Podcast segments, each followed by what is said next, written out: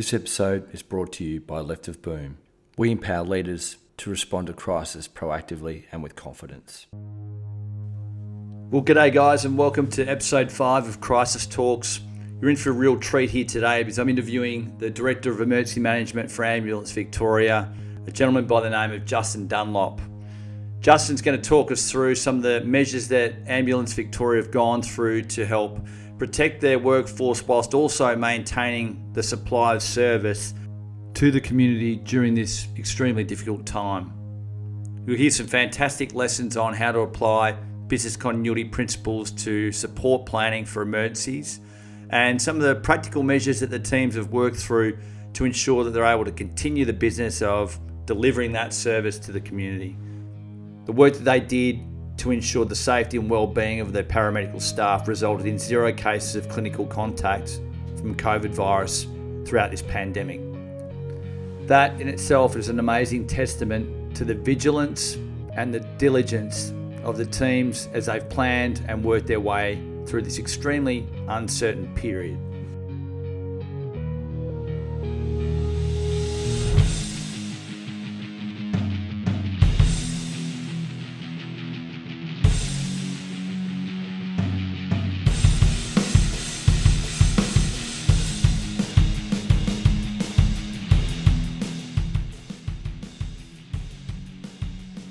So, Justin, can you please give us a bit of an overview of your background and your role for everyone's benefit? I'm the Director of Emergency Management with Ambulance Victoria. Um, I've been with Ambulance Victoria now for 23 years, starting out as a student paramedic.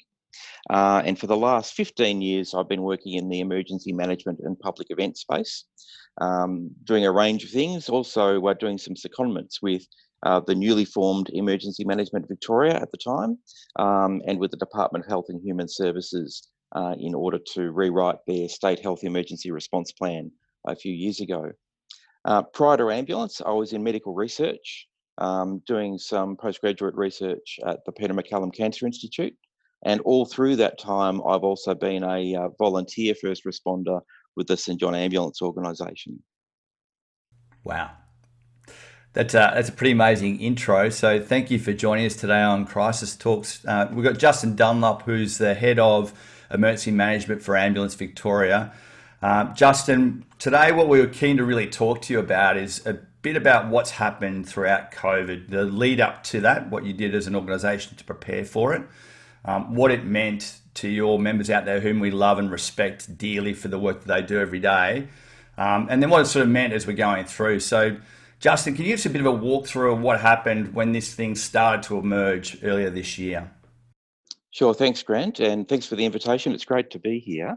So, I guess if we rewind prior to January, when COVID sort of took off in, uh, well, across the world, but certainly in Victoria, um, we were already facing bushfires, heat waves, smoke, and even a bit of a touch of thunderstorm asthma. So, um, ambulance had been working hard from about October um, managing a range of emergencies, um, particularly the 2019 summer bushfires, um, covering about a third of the state, uh, first ever declared state of emergency. So that was a really big deal.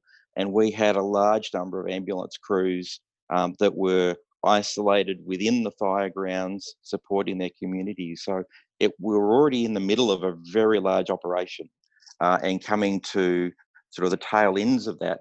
Um, but our Emergency Operations Centre was actually still active uh, for fires when we first got word from the Department of Health and Human Services uh, about the first coronavirus case coming into the state. Um, so everyone was pretty tired already um, and looking forward to sort of winding down the fire activities so we could get into sort of the recovery mode and and uh, get a bit of rest and uh, and welfare um, going. So uh, about uh, January 20, uh, we got a call from the Department of Health and Human Services to say that there was a patient coming from China, um, still symptomatic, uh, and would need some special transport from the airport through to hospital. Now, this isn't unusual. Uh, we'd set up this process for Ebola back in 2015. And so, uh, you know, it was a routine channel of communication. Um, we hadn't rehearsed it for a while, but we certainly knew what was expected um, and had processes in place for that. Um, and I might just point out, though, the um, the other connection is that our uh, ambulance emergency operations centre is actually inside the Department of Health's State Emergency Management Centre, which helps enormously for collaboration. Um, and so makes these sorts of inquiries and requests uh, fairly easy and, and seamless. So uh, we did our first transfer, I think it was on the 22nd of January uh, from the airport.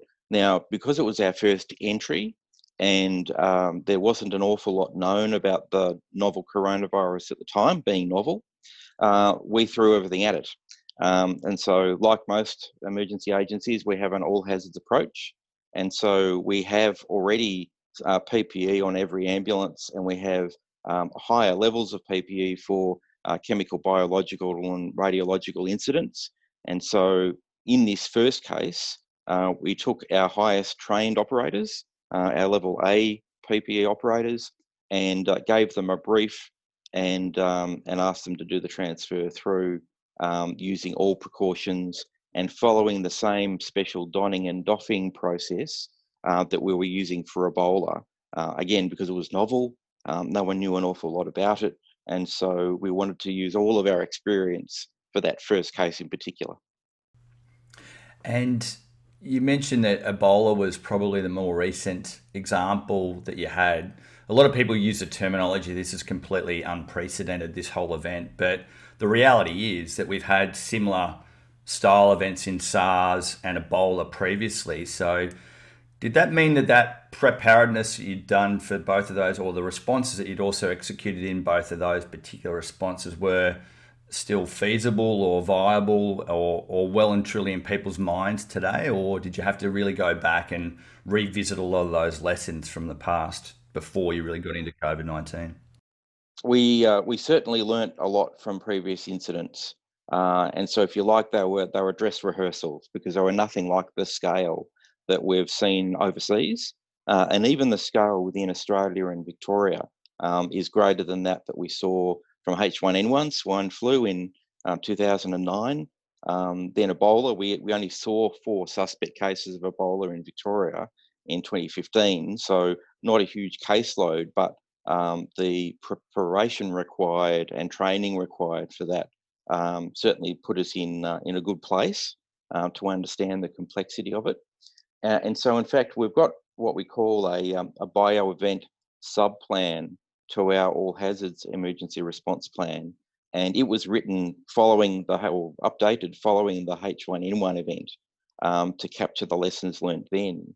And we're by and large following that now as our playbook uh, for COVID 19, um, but obviously uh, on a much larger scale uh, and, and for a much longer time period, it would appear. So when you go back and look at those sort of plans, there's obviously then adjustments you had to make. How many times you had to adjust that plan this time around, Justin? So, I mean, the plan itself we're leaving in place, even though it is uh, a little old, hmm. um, mm. and some of the terminology in it is perhaps uh, a little dated, but the, the basic principles of protecting your staff, managing the demand, and making sure that you've got business continuity operating um, have, have stood as well as the three strategic goals uh, of that plan. Um, and it put, pointed us in the direction around how to achieve each of those. Um, but like most people, um, the, the pandemic discussions were, were happening all the time. Um, but I don't think anything really prepares you um, for the scale of one when it when it appears as it has. Um, so the plan itself hasn't changed, but the detailed operational arrangements that we follow day to day um, technically, we're up to version 21. Right. Um, we're keeping alongside the Department of Health and Human Services planning. Uh, mm-hmm. Uh, so as they upgrade their plan, we we necessarily have to do ours. Uh, but to be honest, we've had increments in that too, um, where we've found adjustments and errors and edits and so forth. Um, and uh, I've got to say, our staff have been extremely vigilant um, with uh, with any updates and changes, uh, and awfully inquisitive. Um, as a, a, new version of the plan comes out and they find something contradictory in it, for example, they'll certainly let us know, which is great because we get feedback straight away and we can make adjustments as we go. How important is that mindset of being vigilant and inquisitive in, in this particular field? Look, I think in emergency management and in first response, it should be second nature. You know, D for dangers is uh, the start of our uh, basic first aid training, and, and it's no different for a paramedic and no bit different to other agencies as well.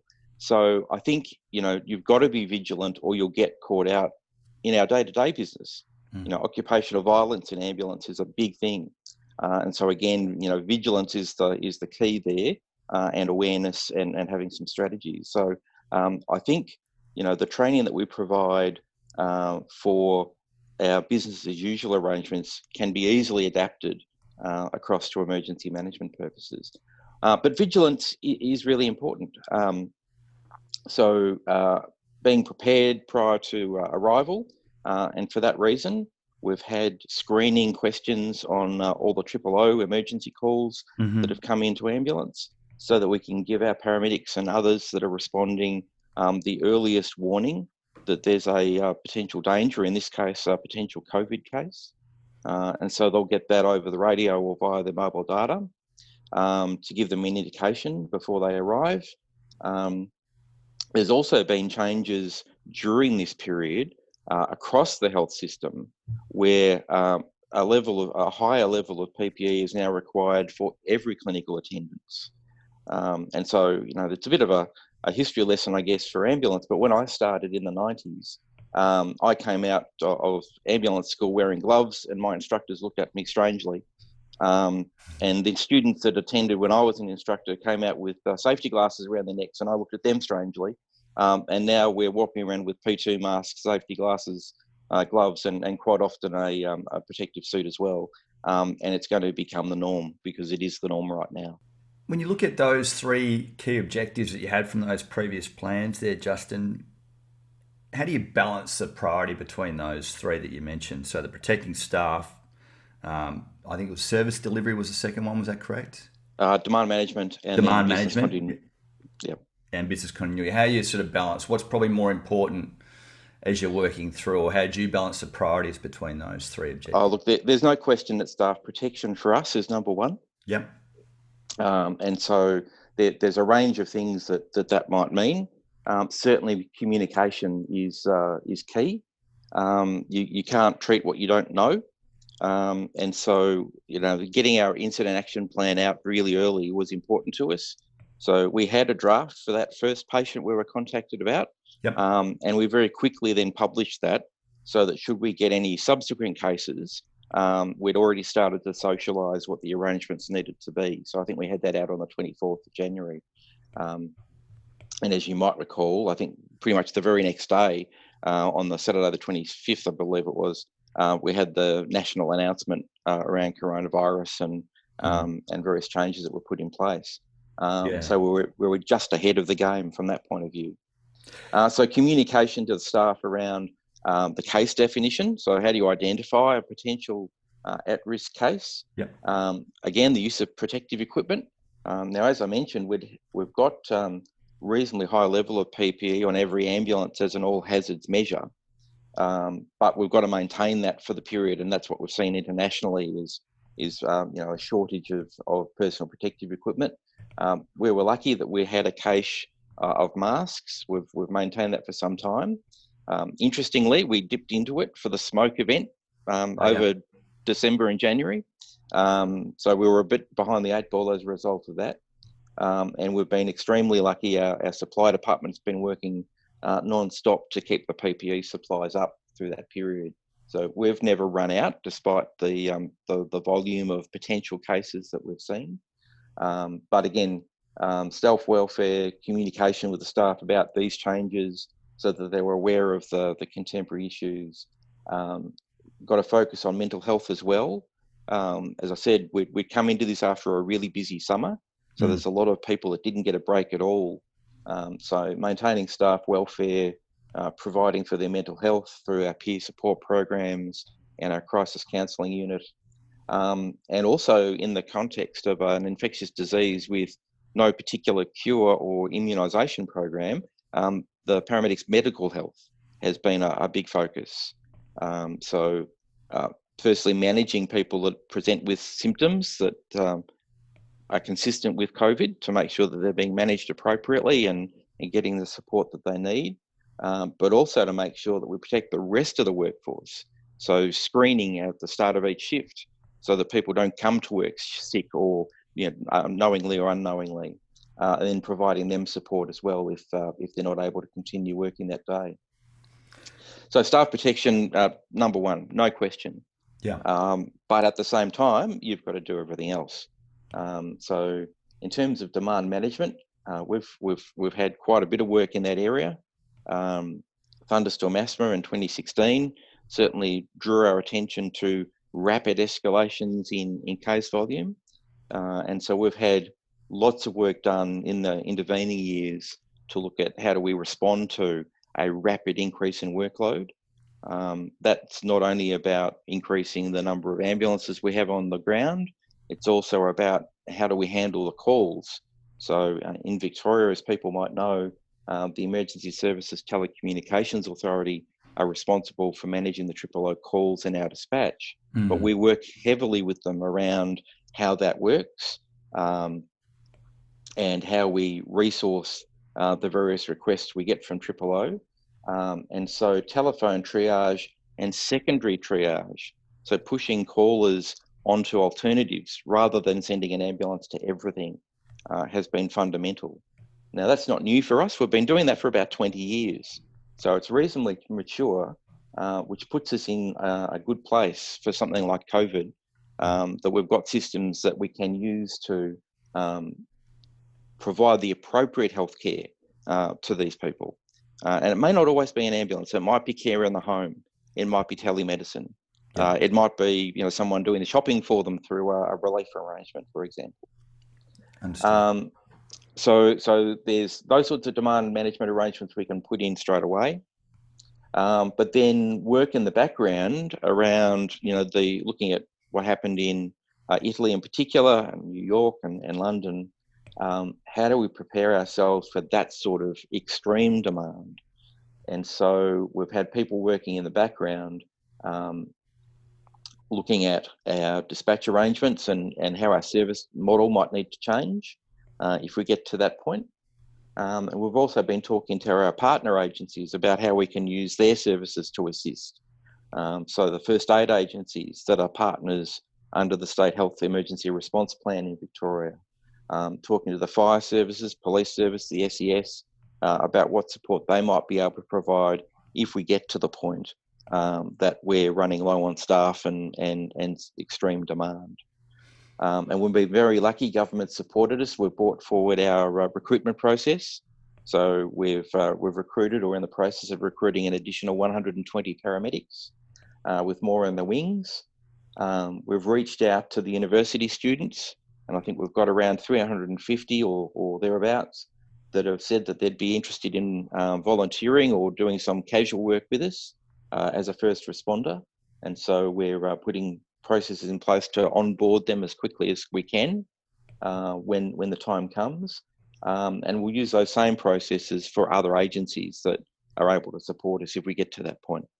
Um, but that's an awful lot of work and negotiation that's happening in the background. Yeah. Um, and as you say, you know, in terms of how do you prioritize, well, you, have got to get the work done, but you've also got to have an eye to the future uh, and and get these other processes happening in parallel so that you're ready. And how did you how did you resource those? I mean, that's a forward plan. That's a that's really a fusion between your your current operations and your forward planning. Are you naturally structured that way, or would you have to bring extra resource or capability in to support that planning? Yeah, normally our emergency operations centre would handle these sorts of things um, because they're relatively geographically focused emergencies, mm-hmm. and uh, they're usually you know short term, short, sharp. Yeah, get it done. Scaling up from bottom up. Yeah, that's it. Um, but we're in for the long haul here. Yeah, and and we were clearly, you know, it's not just a local fire. In you know, even even the 2019 fires we've just come out of, which you know occupied close to a third of the state it was still in one location. Yeah. Um, it wasn't statewide. It wasn't everywhere, and so that's a much bigger challenge. Um, and so we've had executive support. So um, under the business continuity heading, um, we've got a, a COVID management team, which is basically the executives plus myself. Um, that meet uh, a few times a week to talk about what the current strategies are and how we're placed against them. Um, and they've built a, uh, a COVID support team, um, which basically has representatives from all of our key departments. So, you know, property, supply, finance, um, HR, etc., um, to support us in uh, in these special arrangements we need to put in place. Um, and so, for example, um, with the uh, the quarantine arrangements uh, and the um, the concern around cross contamination, mm-hmm. um, handing over patients at hospital once we arrive yeah. uh, becomes problematic because you start walking into a hospital with a potential positive patient, and you know there's obvious concerns there. Um, so we've been building ambulance hubs at each of the major receiving hospitals so that we can take care of the triage and handover outside the hospital. Uh, we don't necessarily need to enter at all. Um, you know, our paramedics can doff their PPE, shower if they need to, complete the appropriate paperwork, restock, decontaminate their ambulance, all the all the things that are required, especially for for this particular event, um, in a specialised hub um, on site at each hospital, and that's a huge piece of work. Um, and so that um, COVID support team uh, behind the scenes was responsible for getting all of that put together, whilst our emergency management team um, kept dealing with the day to day, minute to minute issues as they pop up. How would you go about managing potential disruptions to your workers? So those paramedics um, that are frontline of the demand management, um, how do you manage the business continuity components for those guys and, and working back behind the scenes?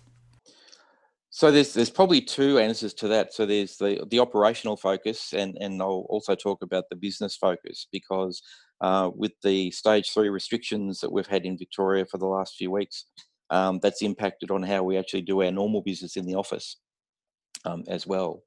Uh, but looking at the operational component, um, one of the big lessons out of uh, out of swine flu and out of SARS, uh, looking to Canada in particular, um, was around loss of sentinel, you know, key staff and key uh, functional areas like communications and dispatch, for example. Um, and so, um, you know, we, we try to learn everybody else's lessons. And, uh, and so we had a plan that we, we put in place pretty quickly um, around uh, protecting our what we're calling our critical teams. Um, so we used our business continuity arrangements to identify which teams were critical based on their minimum acceptable outage timeframe, uh, and then put measures around those teams uh, to make sure that they were unlikely to get uh, cross contaminated.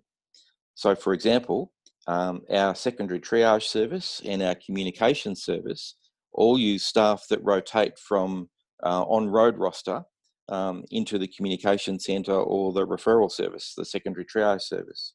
Um, now, if they're exposed to patients in the community um, with a 14 day incubation period um, and then show up in our communication centre, there is a chance or a risk that um, we'd lose our entire communication centre for a period of time. Um, so we put in measures pretty quickly to ensure that those critical teams, the emergency management unit, our supply team, our payroll team, um, were all protected from uh, contamination from the field um, and contamination from other sources. Um, so they were pretty much isolated. Um, we, we, were just ahead of the stage three restrictions by a week, um, but um, we uh, we put in isolation arrangements, uh, hand hygiene. Uh, eventually, we put thermal screening in as well, uh, and a whole, a whole range of other measures to make sure that those teams uh, were protected and could remain in place as long as possible. Um, so that was done very early. We extended that to our frontline ambulance branches as well.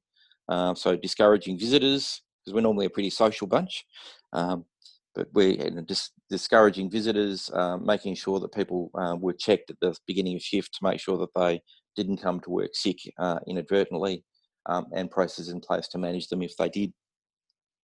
Um, our supply department was certainly on the ball very early. We're onto them very quickly around what you know, where are we, how much have we got, where can we get more from, uh, and they've done an excellent job um, sourcing things from everywhere. Um, not always the same equipment we used to, but uh, in these sorts of emergencies, you use what's available and appropriate, and, and we've certainly done that.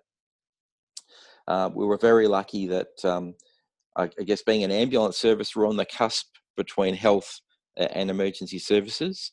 Um, so we've had great partnerships within the health department and great partnerships within emergency management Victoria and the other emergency services um, to be able to obtain PPE from a range of, uh, of channels, which has been great. But then from the business point of view, uh, we had the issue of the stage three restrictions and uh, a call for people to work from home where you can. Yeah. Um, now we've got a, a, very large back office, uh, and so 95% of our back office ended up working from home. Wow. Um, now we'd never done that. I don't think anyone had done that before, but we certainly hadn't. And uh, I, I, think it was fortuitous that our uh, our IT department were in the process of rolling out new technology. So there was a lot of spare technology around, which was just a fantastic coincidence. Mm-hmm. Um, also good, good planning, planning, I'm sure. Justin. That's right. All very good planning. um, but but it was there and available, and uh, and and stood up very quickly, which meant that um, we could maintain um, most of our business operations um, in a in a remote setting. And and I know our people and culture executive director was mentioning that you know, they ran an entire payroll via remote control, which they'd never done before. Yeah. Um, uh, and you know, uh, payroll is important. You need to keep your workers working. Now that comes with its own issues, of course. So if you're now working from home, and it's been in the media, and I don't think it's lost on anybody, but the mental health challenges of being socially isolated like that. Um, even though you might be in teleconferences, and I think we've all got very used to tele and video conferences as a result. Um, and I think that will become the new norm now for a statewide organisation like ours. So I think there's a lot of uh, habits that are being developed now that will hopefully maintain to be a, a much more efficient service in the future. Um, but they're new and they're changes, and they're changes at times of uncertainty, which is never a great mixture. So um, mental health support for our, our back end staff as well has been really important. Um, making sure that the um, that the direct supervisors and managers are you know appropriately um, informed and keeping in contact and, and being able to manage remotely is a, a particular skill. Uh, and so there's been you know online training programs and support to enable the managers to be able to organise their own teams that way as well. Uh, and we're not unique in that way. A lot of companies have been doing it, but it's certainly not something we'd thought about before this. The added complexity, though, for, for you guys, no doubt, is that you know there was certainly a lot of fear in the community um, out there, and, and from one of the other interviews I did with um, Bill Bestick, who's one of the anaesthetists up in Sydney, he said that you know within the nursing staff at North Shore there too, there was a lot of concern and and real fear about about what would lay ahead and how they not necessarily how they would respond, but what what the challenge that they would have. How did you go about really dealing with that uh, that fear or that uncertainty within your own workforce? It, it really does come down to communication. So you know, going back to the the issue of staff protection again, because that's still protecting your staff. It is. Um, in this case, uh, from you know a mental health concern um, whether it's anxiety or, or whatever it might um, manifest itself. Um, so it's about communicating well, clearly, um, and uh, and as regularly as you can. Um, now we we started off with uh, I think our incident action plan and the case definition changed every day or two. Yeah. Um, so we were constantly communicating a change to the point where we are getting change weary as well, um, and um, you know, trying to keep track of which changes had come in and making sure that you know the crews as they came on the next day were aware of the changes that might have happened overnight uh, becomes a huge challenge. Um, so we started off in our traditional manner. So um, we had our incident action plan. Um, we uh, we utilise our company intranet to um, promote that, and we've got an incident management system as well, where it's published for for our managers. Um, and obviously, company email is uh, the ubiqu- ubiquitous tool that everybody uses. and so we were sending incident action plans out to all users, you know, on a on a daily basis for a few days there, um, which is not a good use of resources, and it's not a particularly good way of communicating. But at that point, um, it's the the only tool we had. Um, as I mentioned at the very beginning, we'd, we'd just come out of bushfire season. Uh, in fact, we were still in it at the very beginning. And uh, during bushfire season, regardless of the activity of the fires, we run a weekly teleconference with our health commanders across the state. Uh, and so that morphed into a COVID teleconference each week. In fact, it's still running now and will probably continue running uh, until the end of COVID. Um, but previously, it would end in April. Um, and uh, whilst we did some reviews, um, staff said it'd be lovely to have this during winter, but there's not an awful lot to talk about during winter for us usually. Uh, we're in planning mode and getting reset for the for the next summer period. Um, but that that tool is uh, is continuing on, um, and we're still getting representatives from all of our regions and back offices uh, to keep them up to date with the changes that have occurred in the in the previous week and what we're looking to in the in the in the forecast period. But we've also had to do some other innovative stuff, and our um, corporate communications team um, had already launched an internal social web service, a social media service, uh, which is a Facebook product called Workplace. Um, and so it was already in place, uh, and we were using it to uh, to disseminate information about COVID. Um, but we ended up getting a, uh, a COVID um, specific channel set up. Um, our CEO took a very strong stance that it was the way that we were going to be providing material to staff on a regular basis.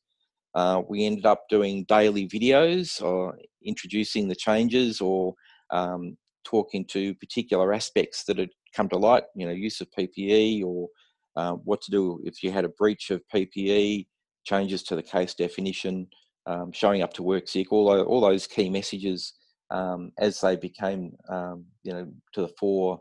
Um, we had a, a, daily video from myself as the Director of Emergency Management um, and from our Executive Director of Emergency Operations, who's responsible for all the paramedic staff. Um, now, uh, we've, we've gone back to business as usual, uh, but for a period, there was an awful lot of video communication. Um, there were daily updates. Um, in fact, there still are daily updates around the statistics uh, and where we are operationally. Um, and as we do get changes uh, to our case definition um, or our protective equipment arrangements, uh, we still get changes to our incident action plan. But we're, we're trying to plan those to be once a week rather than once a day as we're transitioning now into into sort of returning to work um, with still obviously a level of restrictions going forward. Um, how are you managing that workload? Because you've had it really, like you said, through fires into this now. You got a lot of fatigued people, um, including yourself, no doubt. Um, how are you looking to manage yourself over that time, or what's some of the tips that you've learned around managing your own uh, well-being over that time that you're going to carry forward now for future events? Well, one of the things we did as uh, as part of the critical team protection project uh, was looked at um, surge staff as well. Uh, now, fortunately, there's no wood to touch, but fortunately, we haven't needed them to date. Uh, but for example, my team's normally a team of 10 in the emergency management unit, um, and we do the bulk of the work in, in the operations centre. Um, but we've uh, we've added uh, eight extra surge staff into that mix. Um, now we're a relatively small unit. Um, our communications area is much larger. But they've also included surge staff into the mix, which allows for more, uh, I guess, pleasant rostering arrangements. Um, so, you know, for example, our, our team's running a seven day roster at the moment still.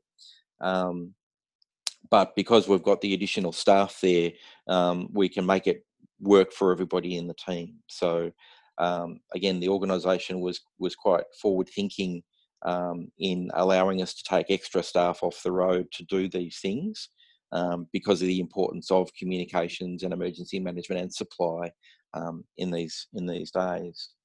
Uh, as I mentioned, our um, people and culture division have put together a, a welfare plan, uh, a whole lot of information and services um, chaplaincies and, and critical uh, crisis counsellors and our peer support program um, and our peer dogs as well um, are doing the rounds, visiting people, following up on, on incidents and just doing regular check-ins.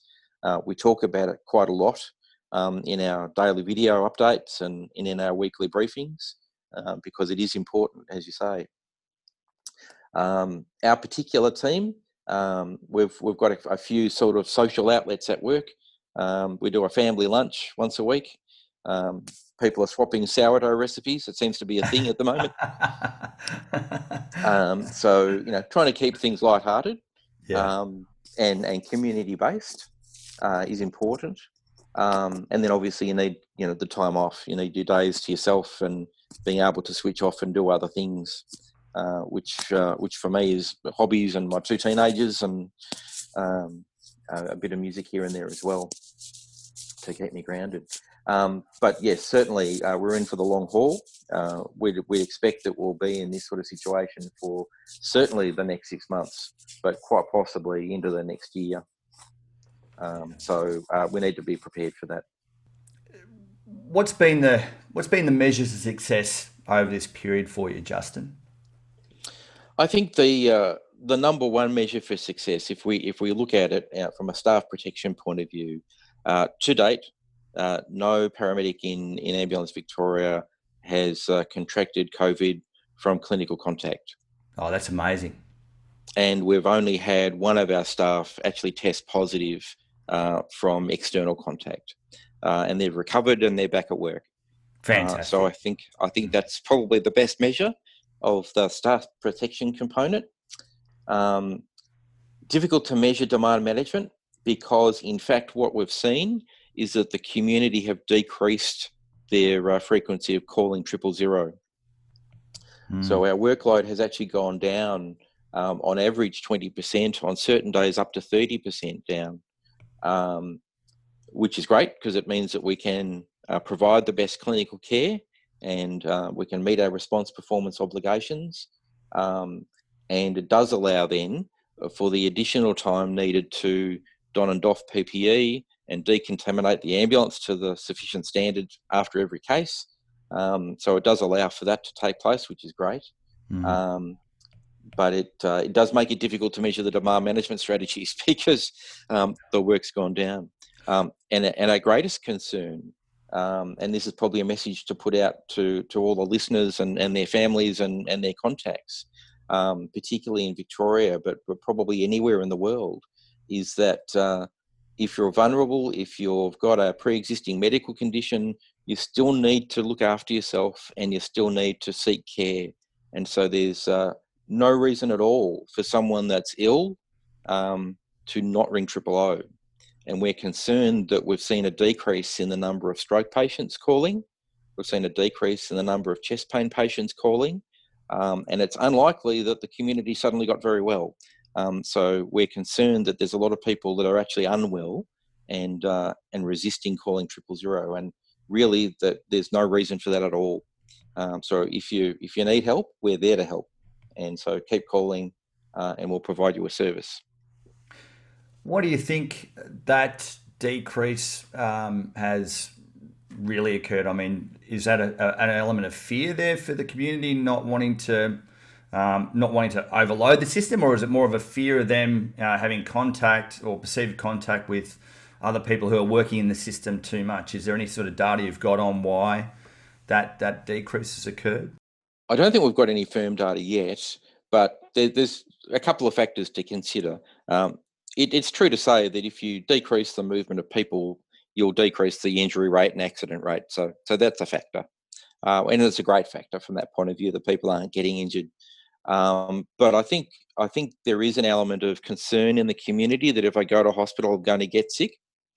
Um, and uh, that's certainly not the case. The health system, the ambulance service, we've we've all got systems in place to make sure people get the right care in the right place at the right time. Um, you just need to reach out for it. Um, and uh, and I think there is an element of uh, in an emergency, people do consider their actions. So we know, for example, during uh, the 2009 fires, uh, we had just been through in 2009 an extreme heat period where we saw unprecedented workload at that time. And a week later, uh, we had the Black Saturday fires in Victoria, and same conditions, same heat intensity, same number of days. But in the media and elsewhere, we were hearing about these catastrophic fires that took place and uh, and we certainly had a decrease in our call rate at that point. So I think the Victorian community, I think the Australian community respond in times of emergency as well. So I think that's also a factor.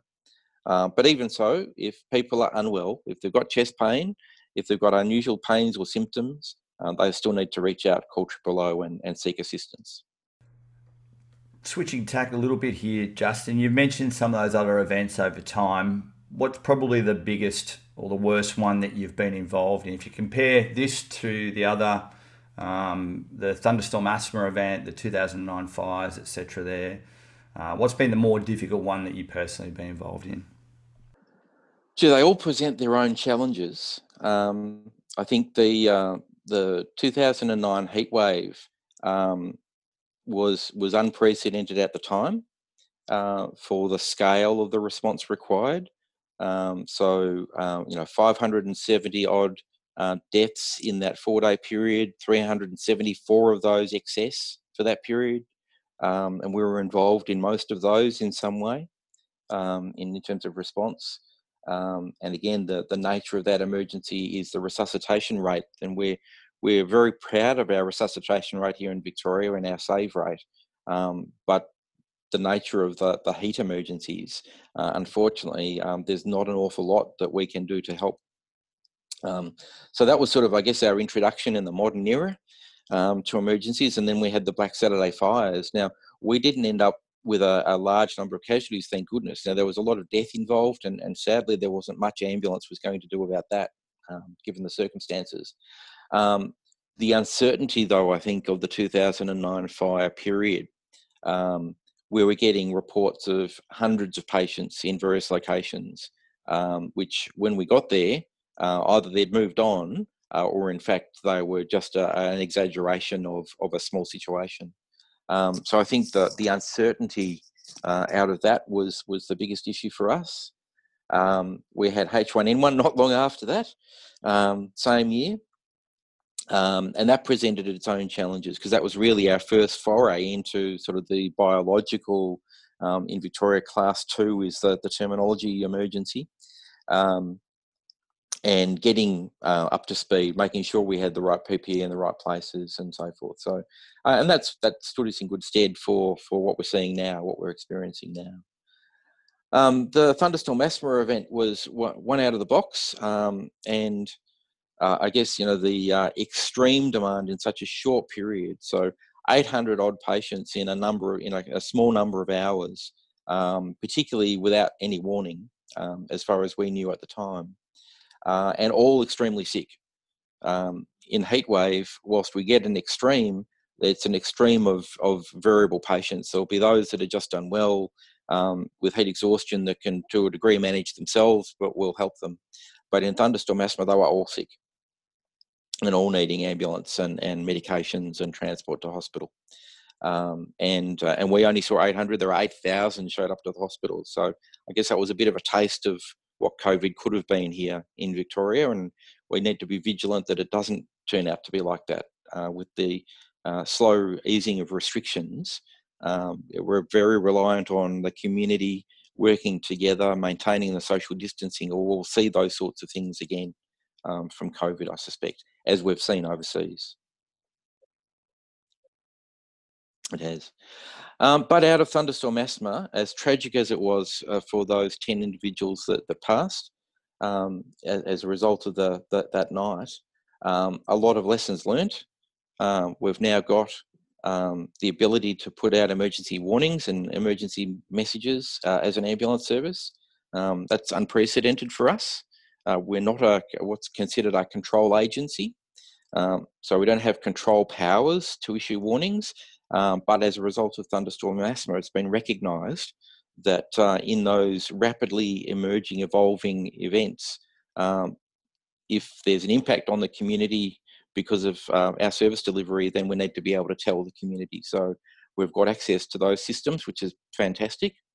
Uh, we talked about demand management already, so uh, a lot of work's gone into a whole range of uh, demand management strategies around how we might alter our communications, uh, how we surge up our staff, use of contractors, uh, use of the community. Um, so the Good SAM applications come around um, since then as well, uh, which allows us to recruit um, community members with first aid training to respond in the first instance.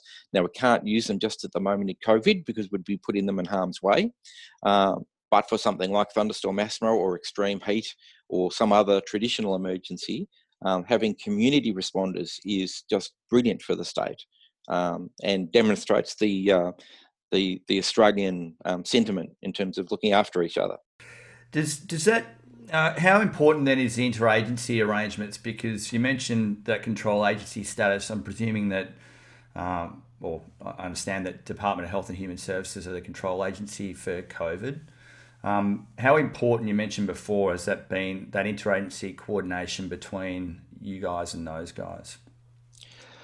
Well, certainly between uh, the Department of Health and Human Services and ourselves, uh, it's been fundamental to understanding the challenge uh, obviously, we're part of the health system in Victoria. Um, we're, we're a health service. We're the largest health service, being statewide. Mm. Um, and so, you know, we touch every part of the state.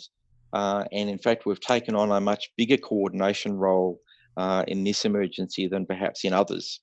Um, so we haven't mentioned it, but mm. um, Adult Retrieval Victoria, who normally look after the inter-hospital transfer of the sickest Victorians from intensive care units to larger intensive care units um, is normally a, a part-time service. Um, during this period for COVID, it's turned into a 24/7 service. Uh, so it's expanded its hours of operation and its uh, its capacity. Uh, but in addition to that, it's uh, it's normally a service that's requested. So a hospital will ring and say, "We've got a patient that we need transferred," um, and and you know our service is booked, if you like. Uh, but what's happened as a result of COVID is that the plans are now in place that Adult Retrieval Victoria will coordinate all of the intensive care movements. Okay. Uh, so not just on a request basis, but actually on a planned, scheduled, system-wide basis. So based on volume, based on demand, based on access to to different um, beds in ICU. Correct, and uh, and in fact, on the national um, platform, um, the systems they've got in place are now running the national uh, intensive care coordination service as well. Um, so that's a huge piece of work that's uh, that's been done uh, as a result of of COVID. Um, the um, the Victorian Stroke Telemedicine Service is there, um, but it just reinforces um, secondary triage and alternative service methods um, becoming important, particularly if people are anxious about leaving home um, being able to provide them with um, at least uh, assessment and uh, and advice remotely yeah, is a huge step forward. Um, we uh, we've engaged with the department around the coordination of uh, low acuity transport. Um, so there's uh, still about 3,000 people in quarantine in hotels as a result of the uh, international travel restrictions. And if any of those people end up becoming uh, COVID positive, or in fact have entered uh, and were COVID positive on entry, um, at the moment, the only way to really move them is, is in a clinical setting. And so uh, the department have set up arrangements with, uh, with the St John Ambulance Organisation to take care of the uh, non ill but still COVID positive people uh, because you can't just put them in a taxi. Um, but what we're finding is that um, some of those patients are actually requiring ambulance assistance of some form. And so uh, we've taken on a coordination role uh, for all of those transfers um, to make sure that they get the right level of service. So if they just need a taxi, then we've got the St John ambulance arrangements that the department's organised. If they need more than that, we've got our non-emergency partners um, and contractors.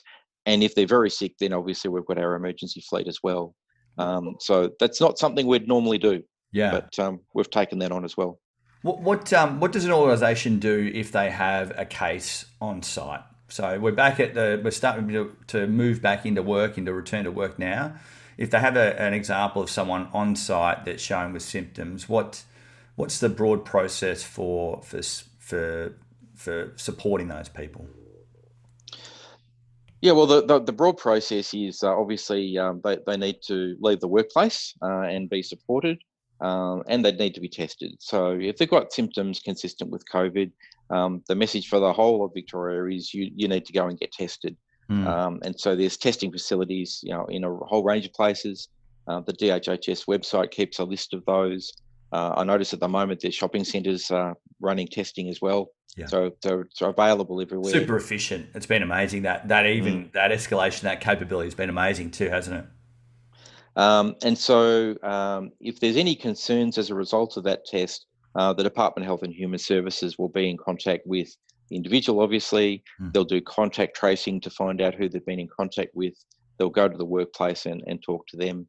Um, if you're an employer and you're concerned, then of course you can undertake cleaning.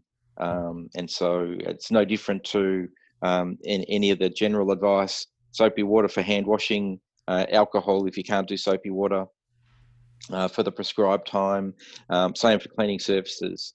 Um, soapy hot water is the best way to go, but um, if you've got alcohol or, or the other approved um, disinfectants, then that's the way to go. Um, there's really no need to test anyone that doesn't have symptoms. Mm-hmm. Um, it doesn't really prove much other than they were negative at that moment in time.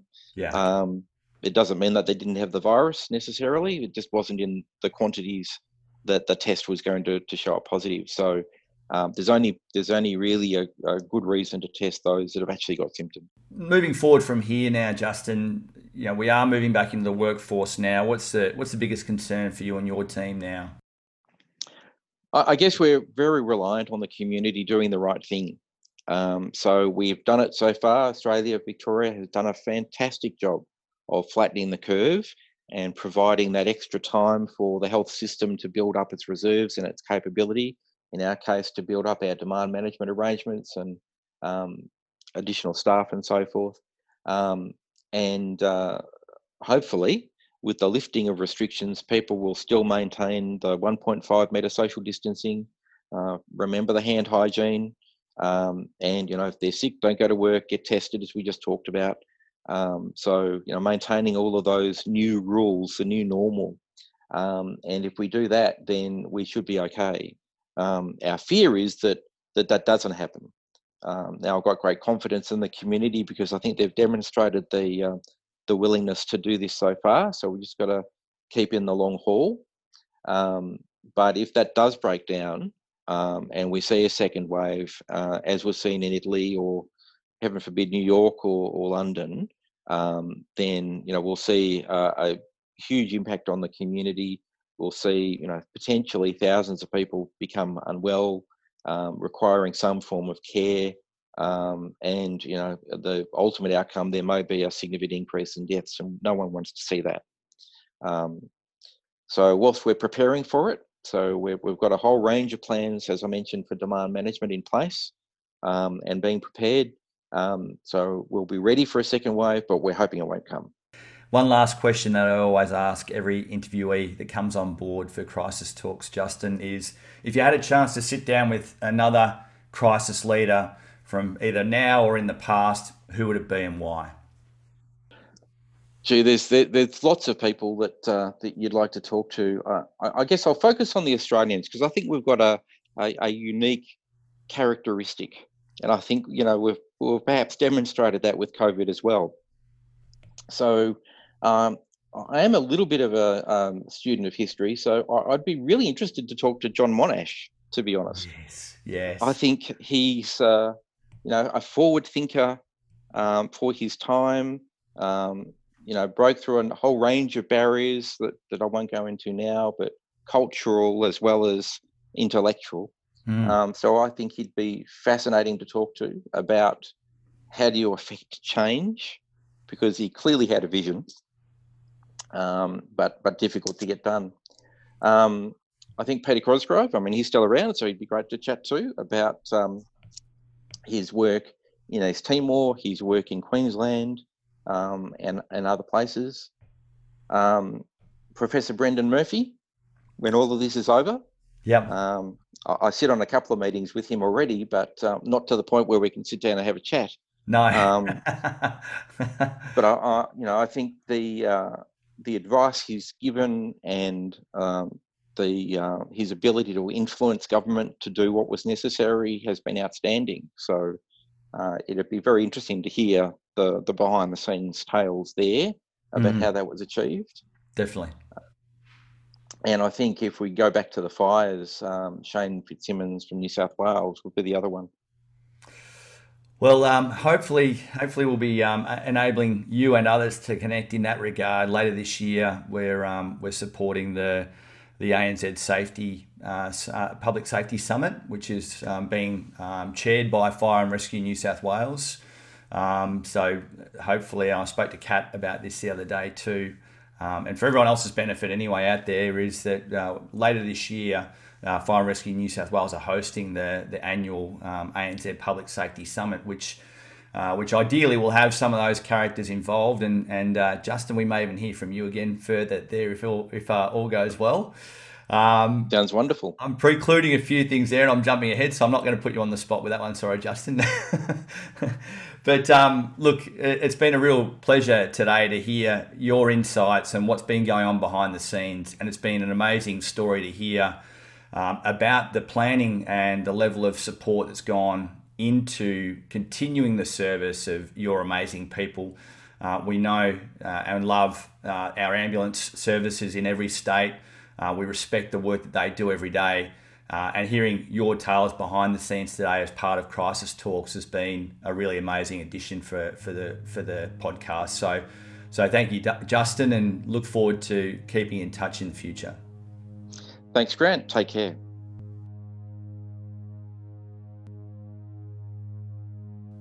That concludes episode five of Crisis Talks. Over the next few episodes, we're going to be talking with different people in the sports and psychology fields to understand some of the human performance dynamics and their effect on team performance in a crisis. I look forward to bringing these episodes to you over the coming weeks.